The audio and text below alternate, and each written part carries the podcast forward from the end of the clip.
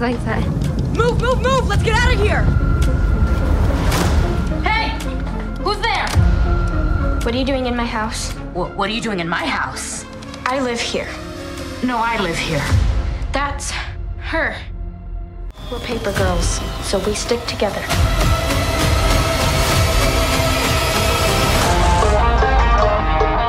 The future you is not all that bad. She did give you that rad shirt, which says dumb on it. Sofia, good morning. Jeff in Las Vegas. Good morning, how are you? I'm doing great. Thanks for talking about Paper Girls on Prime Video. Man, I love this show. It's just fantastic. So you are excellent. So congratulations. Oh, thank you. Thank you. Well, tell us about Mac Coyle. You know, she has some strong opinions and attitude, doesn't she?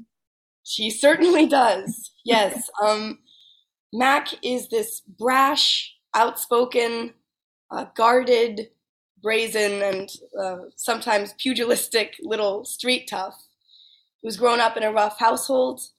And she's one tough nut to crack, but she has a heart of gold, and she's a far more complex creature than she lets on.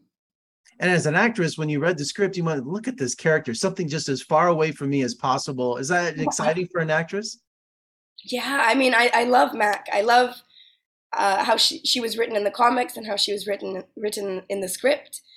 And I really fell in love with her. And it, it was a very, I'm honored that they trusted me with such material and that I was able to have the opportunity to dive in. And Paper Girls is a time hopping come of coming of age series Doing sci-fi is tricky though. Was it hard to react to special effects and, and working in that genre? Um, for me, for me, I, I would say it was it was exciting, but I don't think it was it was that difficult. Um, I was brought up in the Meisner technique, which basically states living truthfully under imaginary circumstances. So I was just, you know, as long as I was in the moment and listening and reacting, I was all good you know, Mac is the first girl to land a job as a paper girl. You know, I had a paper route when I was 12. It was, I remember it being the most difficult job, getting up at five in the morning. It was such a responsibility. And, uh, but a paper girl, I mean, is that kind of a foreign concept to you in the, in the 21st century? It's all digital now. Yeah, I'm, you know, I'll tell you something.